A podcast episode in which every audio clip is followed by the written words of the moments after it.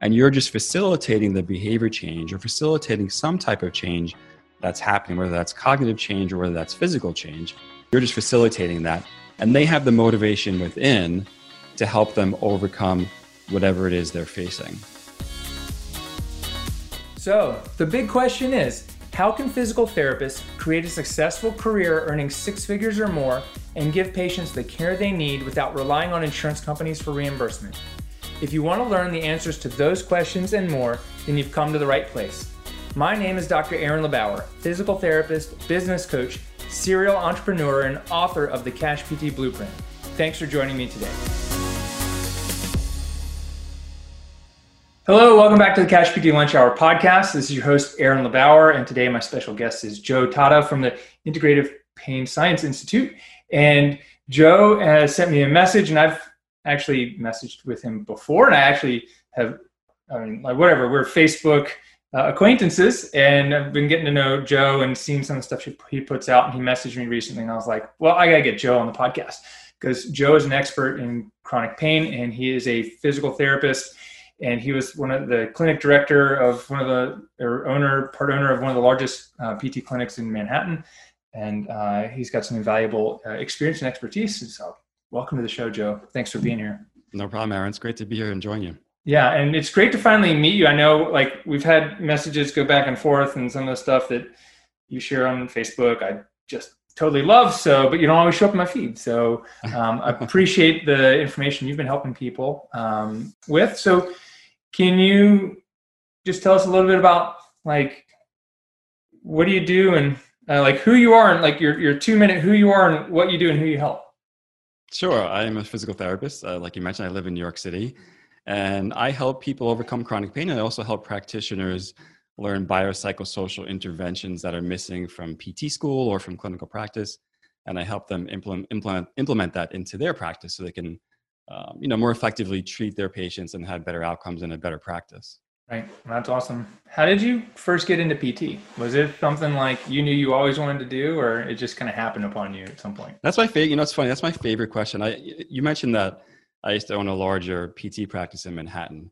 So one of my roles there was the practice grew. I was basically responsible for the hiring and training mm-hmm. of PTs. And the first question, it sounds a little like like super basic, but like, why did you become a phys- Why did you want to become a physical therapist? How did you get into physical therapy?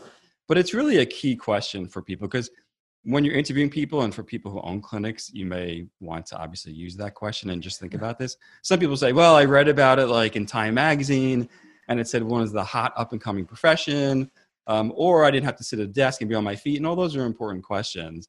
But ultimately, when someone gives you a response that's kind of related to their personal values, mm-hmm. then you're more likely to know that, okay, this is a, a candidate or a hire or a coworker or um, a co-owner that I'd like to be in business with. So, right. kind of long, you know, longer backstory on me. Uh, my mom was a registered nurse. She's actually retired now. She's um, 72. Uh, but when I was younger, about eight years old, I watched her go through a um, chronic health crisis, basically.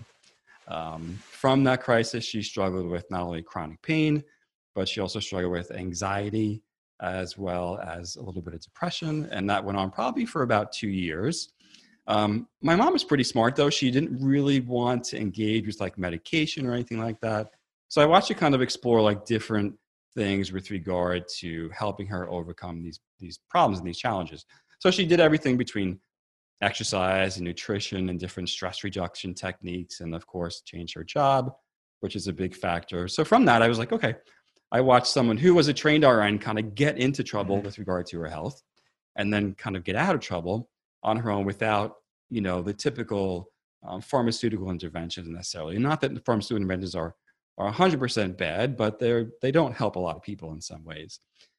So that kind of was like in my back pocket for a long time. In high school, I was a competitive gymnast, so I had like the exercise, you know, component there. And as I started to think about college, PT was just kind of a natural because it, it kind of integrated like that exercise health approach from gymnastics, but also like my mom with regard to being in healthcare, kind of mm-hmm. PT was the perfect blend of those. So that's how I kind of stepped into physical therapy first. Yeah. Did you um, grow up and have any injuries along the way, or did you just go to? I mean, was it just kind of natural because you saw that your mom's uh, ability to help people as a nurse was like, well, I got to get into the this healing profession versus you know a lot of people have some kind of injury whether it's before or during pt school that pt has made a significant impact as well yeah i had some aches and pains um, yeah. like most gymnasts and athletes had but nothing major like i never tore my acl or my achilles tendon or had chronic back pain mm-hmm. um, but i i think kind of like most of us now once you're a licensed health professional people start to come to you with questions mm-hmm. what can i do for this or i've been struggling with this and i watch them do that with my mom so i think there is a aspect of wanting to help people right. and wanting to help people through whatever chronic condition they had that uh, really drew me to physical therapy yeah so when you were doing gymnastics like were you like like super competitive or is this just like you like tumbling on the floor being, and jumping into the foam pit because i think that's a lot of fun too well super competitive in two ways. One, I was a level 10 gymnast, so it's kind yeah. of like right before you get to the Olympics. And then okay. gymnastics for me was always uh, so it is a competitive sport, meaning you compete with other people. But the thing about gymnastics, which is interesting, and I guess this is true for other sports as well, um, you have to really compete with yourself. You have mm-hmm. to push yourself in that particular sport, um, both physically as well as mentally. And I think there are a lot of similarities with regard to chronic pain uh, yeah. in, in that sentence. Yeah. When you look back on your career as a gymnast, now that you're a PT through your through your uh, eyes right now in 2020, do you look back and go, God, I wish I was doing this, or I wish I did that? I wish I had some of the skills I have now mm-hmm. When I was competing, especially some of the more mindfulness skills that we'll talk about a little bit later with yeah. regard to ACT. And some of that has shown up in the training of athletes. Mm-hmm. I just don't think it shows up until college. And, I, and the place to really start that, is like with everything related to health, is to start things um, younger. I think people who excel at different types of sports um, have a really unique skill set of obviously both the physical mm-hmm. as well as the psychological and emotional components that all kind of blend nicely. Right. Yeah. I think it's interesting because, you know, for I'm a cyclist, so, you know, I, I was a category one, which is right before pro level, though you could be a pro and not make any money in that sport. So it doesn't really matter. Same, same in gymnastics. Right. Um, but I look back, but like the peak age is much older versus really with gymnastics. It's really you got to be much younger, and maybe that's more train your body. But I, I, look back and go, God, I wish I knew these two or three things. I how much fitter could I be? But really, it's if I knew those and other people knew them, even if they're not in a peak athletic sport, it's how how much healthier could their life be when it mm-hmm. boils down to right. Yeah. What are some of the key things um, you know, I want to get I want to get into some chronic pain in a second because I've treated a lot of chronic pain patients myself. What are some of the key things that, as physical therapists, we should be doing or encouraging, not just with our patients but with the general public in mind? You know, especially how do we get some of our knowledge to people at a younger age? Like, what's do you do you kind of have an idea like about what your keys are for making that happen? Yeah, I mean, I'm, there's a lot of talk about health promotion and wellness in the world of physical therapy. And when mm-hmm. I went to school and I graduated PT school in 1997, it, um, there was a little bit of that like in the program, but mm-hmm. not the way it is now. With the three-year DPT, there's a lot more emphasis on uh, health prevention, wellness, health promotion, those types of aspects. Yet, most of us are used to just working with that person one-on-one and even talking one on one, kind of like what we're doing now. Like even my skill set, like I, even though I've been doing lots of public speaking now for for you know a couple of decades, um, I think as physical therapists we do not hone the skill of public speaking, and with that, like that greater health promotion out into the community, and that's really challenging for all of us as physical therapists. Even the physical therapists I know that do it really well. Mm-hmm. There's a lot of them out there, and I think some of the newer generation with regard to accessing social media can be a little bit more natural.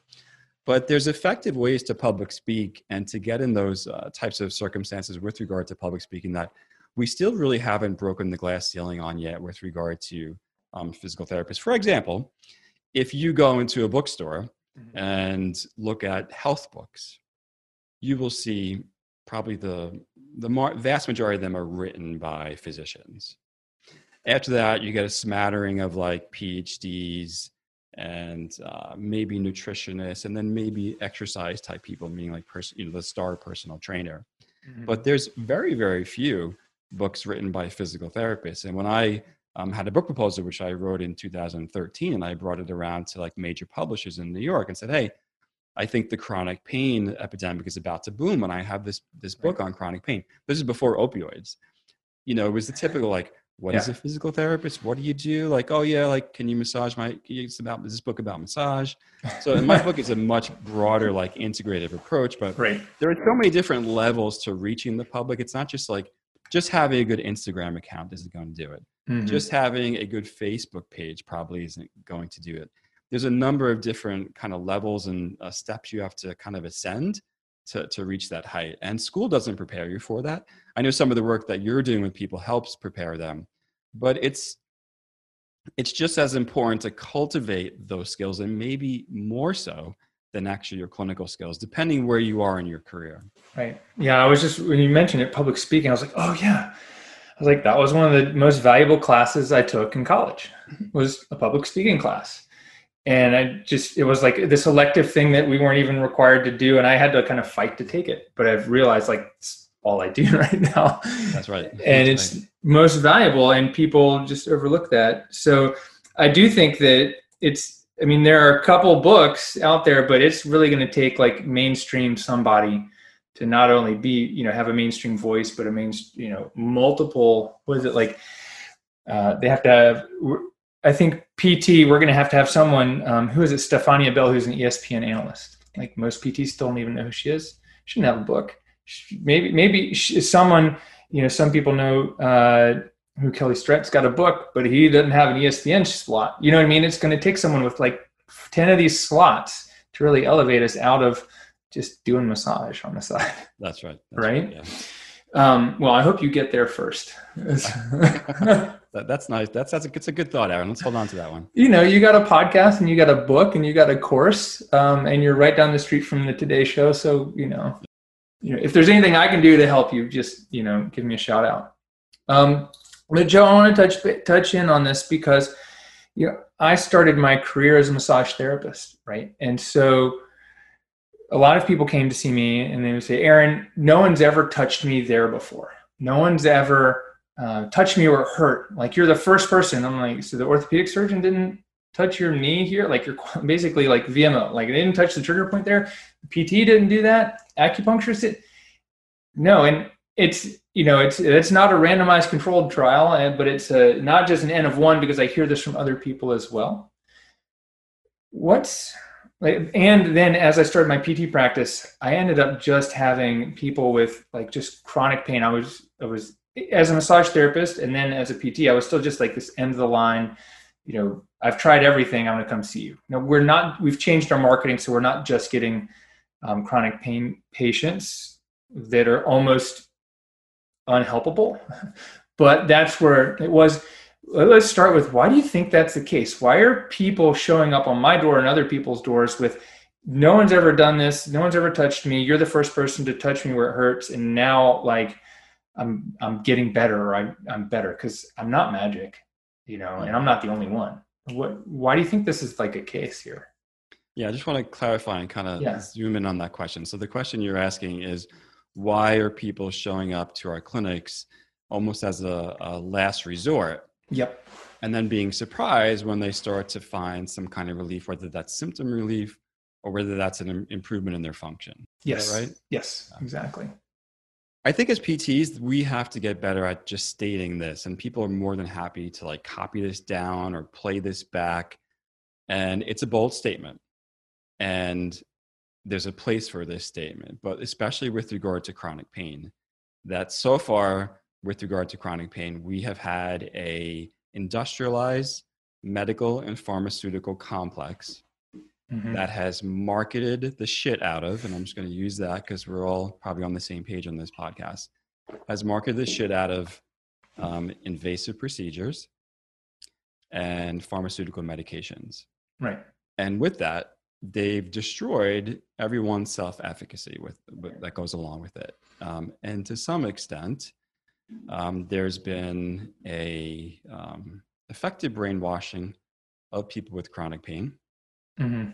with regard to what their treatment should include as a first line of care and there's even been there's even there's some good research and research on this as well that the pharmaceutical companies have gone into major medical institutions and um, you know the training of, of medical students and on some level have done the same thing. Now, does that mean that there's no place for medication? Absolutely not.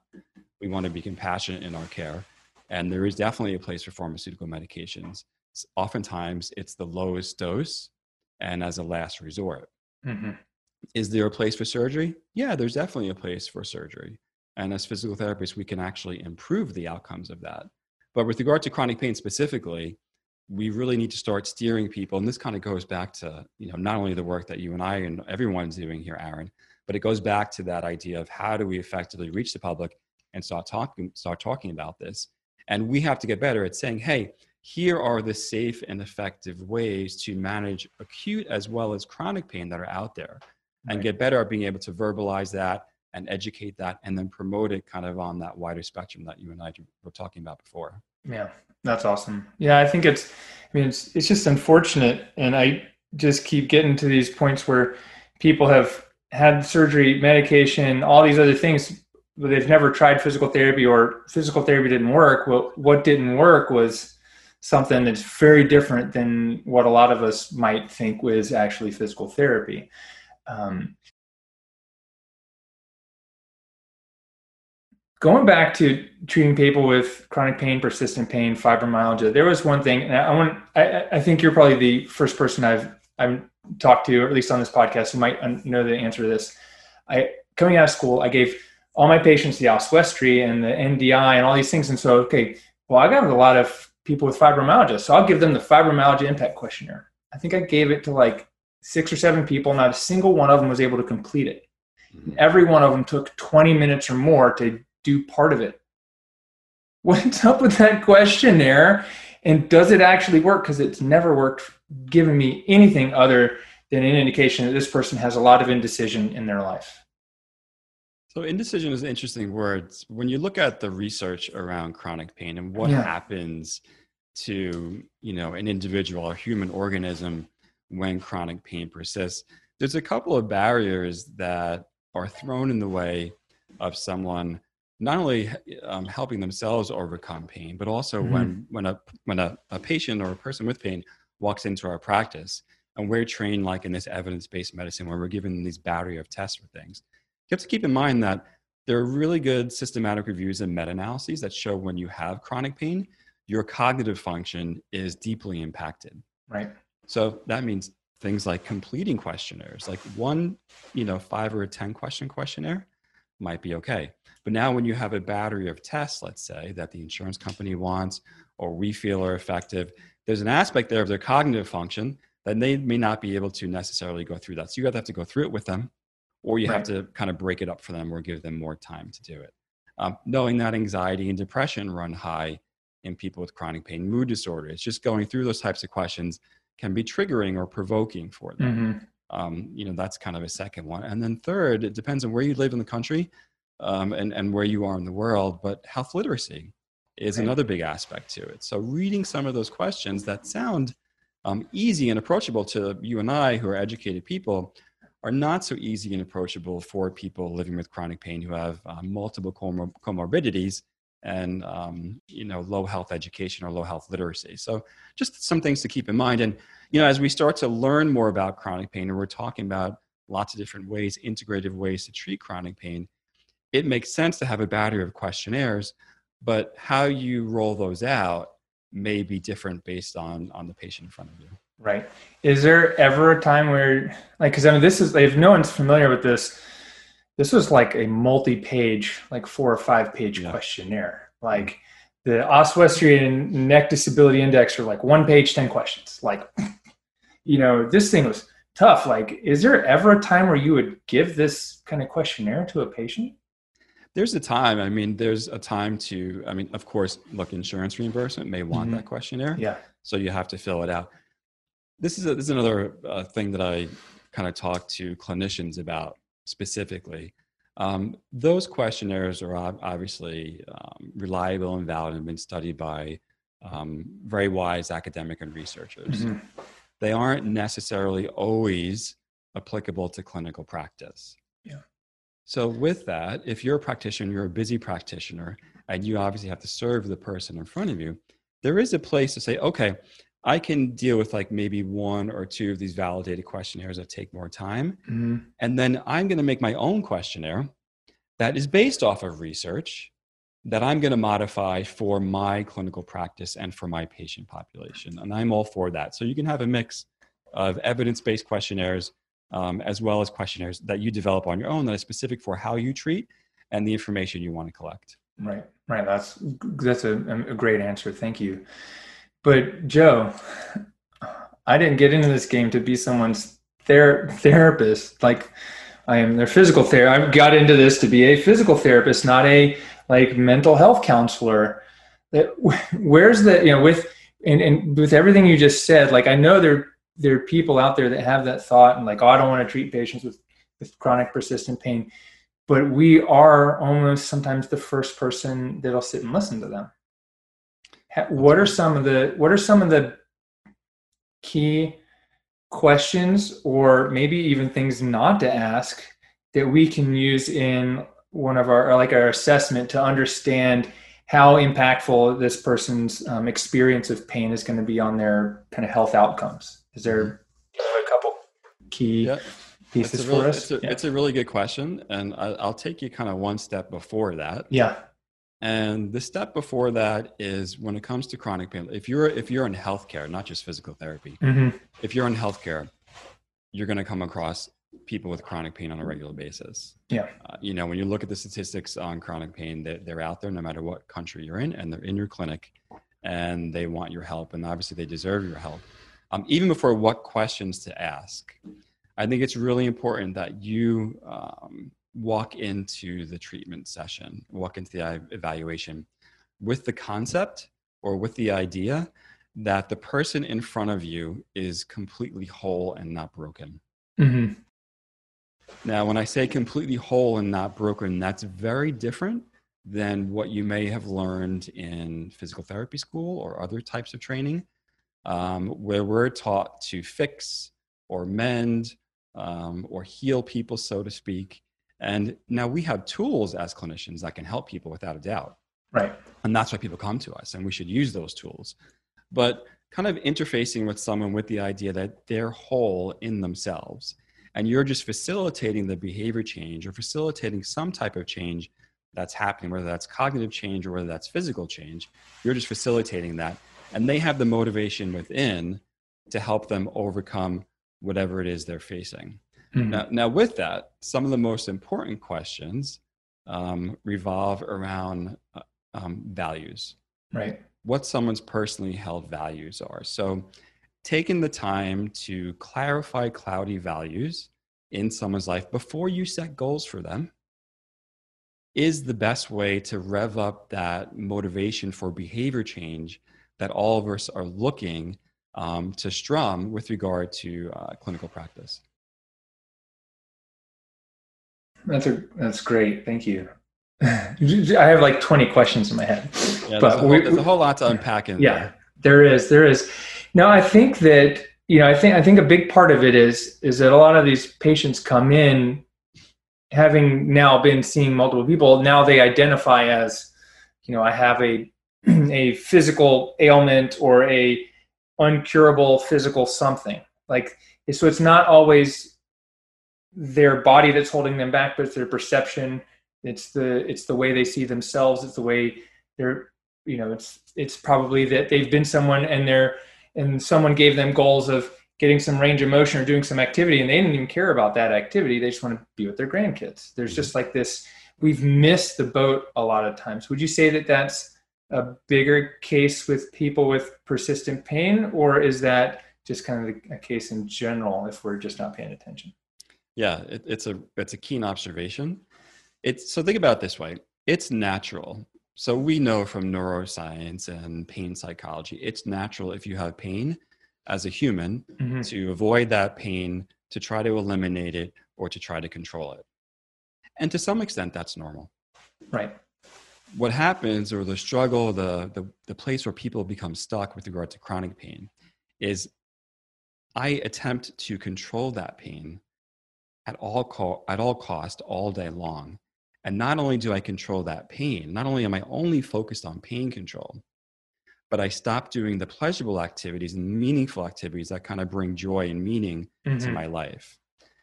And that's where people really get in, into trouble. So when we start to look at um, treatments like we're talking about now, based on acceptance and commitment therapy, which I treat practitioners, is first, how do we start to loosen um, someone's belief that they have to control first the right. pain before they can return back to activities. That's kind of where we start with that. Okay. And so, then you and as you mentioned, yeah. so those so let me just kind of continue with that. Mm-hmm. That persistent attempt to control or fix pain affects how I see myself. Right. So at one point, let's say my back when my back let's say before back pain, I had a rich, full, and active life. I had a job. Um, I let's say I was a school teacher. I had two kids. I was a mom. I was a daughter. I was a best friend. Um, I was a community leader. Let's say I led my uh, my kids' Girl Scout troop. So there were all these different contexts or environments, if you will, that I was used to circulating and functioning in. Once pain started and once pain became chronic, all that stuff went away. I pushed all that away because all my efforts focused on controlling pain. So the only context, the only environment, the only um, kind of frame, if you will, that I now see myself in is someone who has pain, or I am someone who has pain, or I am someone with fibromyalgia. Mm-hmm. In ACT, it's a, it's a certain uh, psychological process we call self as context. Now, if I were to ask you, Aaron, just to fill in this statement for me, I am, mm-hmm. how would you fill that in? I am? Oh, I'm a, a father, husband, physical therapist, and a business coach. And I used to race bicycles. right. Yeah. Right. So right there, you said four different contexts. Right. right. And one, you said, I used to race bicycles, right? Right. So you no longer necessarily identify with a competitive um, racer, mm-hmm. but do you still identify with someone who is um, healthy? Right. Or values their health and uses, let's say, exercise as a form as a way to value their health. Right. Right. So even if you couldn't continue being a competitive cycler, you can still have still somehow touch base with that circle of your life through let's say i don't know a, a weekend competition mm-hmm. or going out and training with your best friend let's say and these are things that we have to get better with with regard to helping people with chronic pain seeing that okay you may have chronic pain you may identify with that but even though you have pain you can still function in all these different contexts and have a more meaningful life. Right versus everyone's like instinct is almost to shut it all down or they were told something like you could never do this again. Oh i can never do that again. I'm just shut it down. I can live without it. But they don't they won't live uh, um, right. a rich life without it. That's right and, that, and that's why i started uh, you know this conversation with mm-hmm. looking at looking at someone as one that they're whole right and two the answers reside in them so their personal values each of us has have personal values that are unique to us no two people have the same exact personally um, held values in life. So if we approach someone as pain is bad, mm-hmm. as a physical therapist, I have to alleviate their pain before they can get back to their activities, or even a certain amount of pain relief has to happen before they can return back to activities, then in essence, we're setting up a different context for them, or we're setting up the context of pain is bad, it has to be controlled, eliminated, um, or you know, getting gotten rid of, so to speak before any type of meaningful activity or life engagement can, can happen again. Now, the one place this shows up with physical therapists often is they ask, well, what's the difference between, let's say, pain neuroscience education or pain mm-hmm. education and, let's say, an ACT approach? Because can you explain what ACT is? Because you mentioned it. Yeah, so yeah. ACT it stands for Acceptance and Commitment Therapy, and it, mm-hmm. it's a type of psychotherapy intervention or cognitive behavioral intervention that grew out of traditional cognitive behavioral therapy. Mm-hmm. And it uses some form of mindfulness, behavior change, and acceptance to help people overcome whatever the struggle, whatever um, problem they're having in life. It's kind of started out with in the anxiety realm, mm-hmm. and then we've evolved it with regard to uh, treating chronic pain. So it's okay. a cognitive behavioral techniques, right. cognitive behavioral therapy, but it's what they call a third generation behavior therapy that um, instead of changing thoughts and beliefs, mm-hmm. focuses on just allowing thoughts and beliefs and helping people re-engage with life. Right, and and through uh, neuro pain neuroscience or pain education, we've we've adapted and used a lot of things from cognitive behavioral therapy questions and ways to talk about it with our patients, and that's where that bridge is, right? That's right. So pain neuroscience education or explain pain Mhm. evolved out of psychoeducation. So what psychologists used to use what's or and still use what's called psychoeducation. So psychoeducation is one component, one smaller component of traditional cognitive behavioral therapy. Mhm. And brilliant people like uh, Adriaan Louw and um, Lorimer Moseley said, okay, let's take this pain education component and let's build this out into this like entire cognitive approach, if you will. And it was brilliant research, and that research needed to be done. Um, there are people who that works wonderfully for, Mhm. and there are people who need other things It doesn't work so well. So, pain neuroscience education or pain education helps people to um, change their thoughts or to modify um, distorted or maladaptive thoughts around pain. And like uh, that, that should be done with patients, and that may be one component of what you do. And then you may start to weave in um, other types of interventions like acceptance and commitment therapy Mhm. which focuses on or t- trains people on allowing thoughts or observing thoughts without letting it impact your behavior. So let's just kind of Interesting. let- Yeah. yeah let's just let's just kind of kind of dial into that a little Yeah. bit because PTs are interested in this and they're going to want to know uh, what the difference is. So for example, pain education, you may educate someone that an MRI scan, an MRI of their back, um, is not the cause of their pain. That if I Mhm. took an MRI of 100 people on the street, there may be 30 that have a herniated disc, yet they have no, uh, no back pain. So in essence, we're helping them um, reconcile a biomechanical or biomedical cause of pain Right. to more of a biopsychosocial approach. And that may work really well for some people. They may say, oh, that makes sense. Okay, so it's not just the herniated disc, it's other things in my life like lack of movement or Mhm. stress that's contributing. For other people, it may be very difficult for them to um, reconceptualize pain or to adopt those thought th- that thought process. So in essence, we can help them observe thoughts or notice thoughts. So what we're really saying is that there's a whole slew of research that shows that we're not very good at changing or modifying thoughts. And I want to kind of go through a couple of examples with people Okay. so, so we can go into this. So um, let's talk about um, deleting thoughts 1st Mhm. right? So there's no delete button in the nervous system. So how can we demonstrate that? So I want you to do this, Aaron. So I want you to Yep. think about um, a really happy time in your life. Mhm. And just let me know when you have that memory. Oh yeah, I got it. Okay. And now, as hard as you can, with all your might and all of your resources, I Mhm. want you to try to delete that memory. Oh, it's not going to happen. It's not gonna- no. that makes sense. I mean, who wants to delete a happy thought or happy Right. memory, right? How about a painful memory? Do you have a painful memory you can think of? Yeah, a couple. Yeah, a couple. Yeah. Right? We all we all have them. It's part of being human. Yeah. It's part of our experience. So just think of that painful memory. And Mhm. same thing with which with all your might, all of your resources. I want you to try to delete that memory. Mm. That's make to be go, tough. Make it, make it go away. Okay.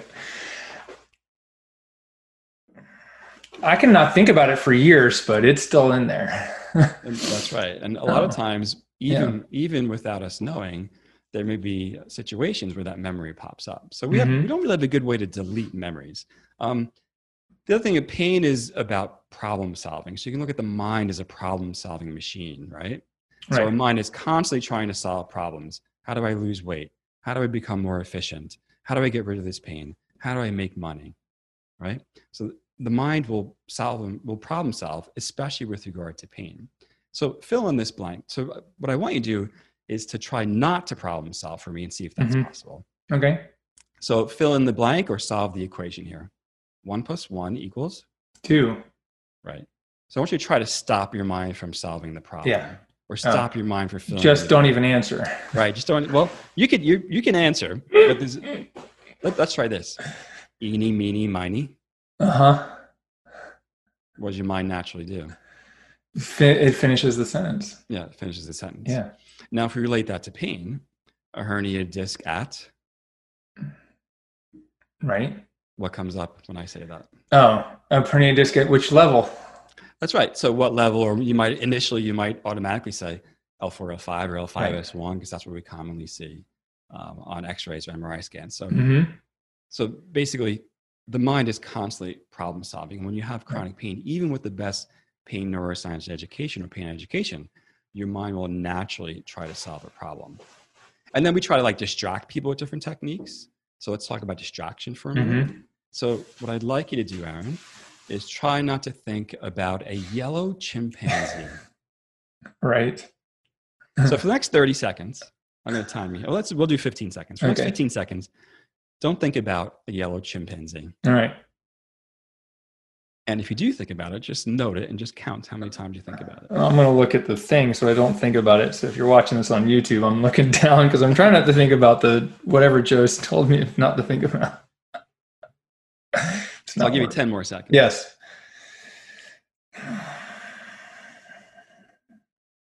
So how'd you do with not thinking about a yellow chimpanzee? Not very good. Right. And you know, we have this with pain too. People say, well, put the pain out of your mind or don't think Mhm. about it. Or here are some ways to distract from pain. So traditional cognitive behavioral therapy that many psychologists and some PTs even use, we teach people to distract from pain. And oftentimes that doesn't work. So Mhm. let's let's do this for for a second, Aaron. What I want you to do for the next 30 seconds, and you don't have to close your eyes or anything. You can leave your eyes open or you can close your eyes, it's up to you. I want you just to notice the flow of your thinking Mhm. and just notice what you're thinking. So everyone at home can do this with us. So eyes open or eyes closed, just notice the flow of thoughts first for about 10 seconds.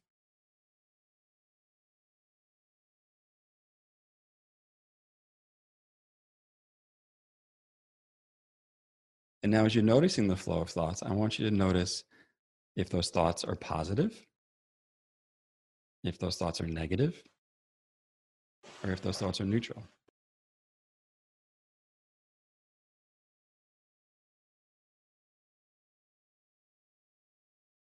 And then notice how frequently they change, even without you prompting them. Mhm. Now, what we have here is a perfectly normal functioning human mind. That's the way all of our minds work. They problem solve, they evaluate, they think all day long, whether you have pain or whether you don't have pain. So, pain education has its place, and I encourage people to use that, especially on the initial evaluation. But if you find that that's not working and you're so fused to that idea that I have to change someone's thoughts, you actually don't have to. Mhm. There are third wave cognitive behavioral interventions like acceptance and commitment therapy that teach people just observing those thoughts or gaining some distance from those thoughts is just as effective as changing thoughts. So let's do this, Aaron. So you have there's lots of so what I'm talking about it, it essentially is what's called cognitive defusion in ACT. And it's a way instead of changing thoughts, to just allow thoughts or notice thoughts. So you have a post-it note there, right? Yeah. So I want you to just take one negative thought about yourself. We all have them, right? Mhm. and just write that one negative thought down. So that one word, and everyone can do this at home. If you have a piece of paper or a post-it note or an index card, just write that thought down. You have it there? Oh yeah. yeah. And I want you to kind of hold that thought up to your face. I want you to look at it really closely. So you can see it, right? Oh yeah. And I want you just in your own mind, repeat that negative thought nice and slowly. You have to tell us what it is, just repeat it in your mind nice and slowly. And just feel what that's like. So feel what happens in your body, feel what happens in your mind. Just notice what emotions are attached to that. And then what I want you to do is I want you to kind of take that thought on that post-it note, and I want you to stretch your arm out. I want you to look at it from far away. Yep. So hold your arm straight out about shoulder height. Right. There you go. And now do the same same thing. Look at that thought, and just notice if it's different now that it's a little Mhm. further away. Yeah. Now I want you to turn it upside down.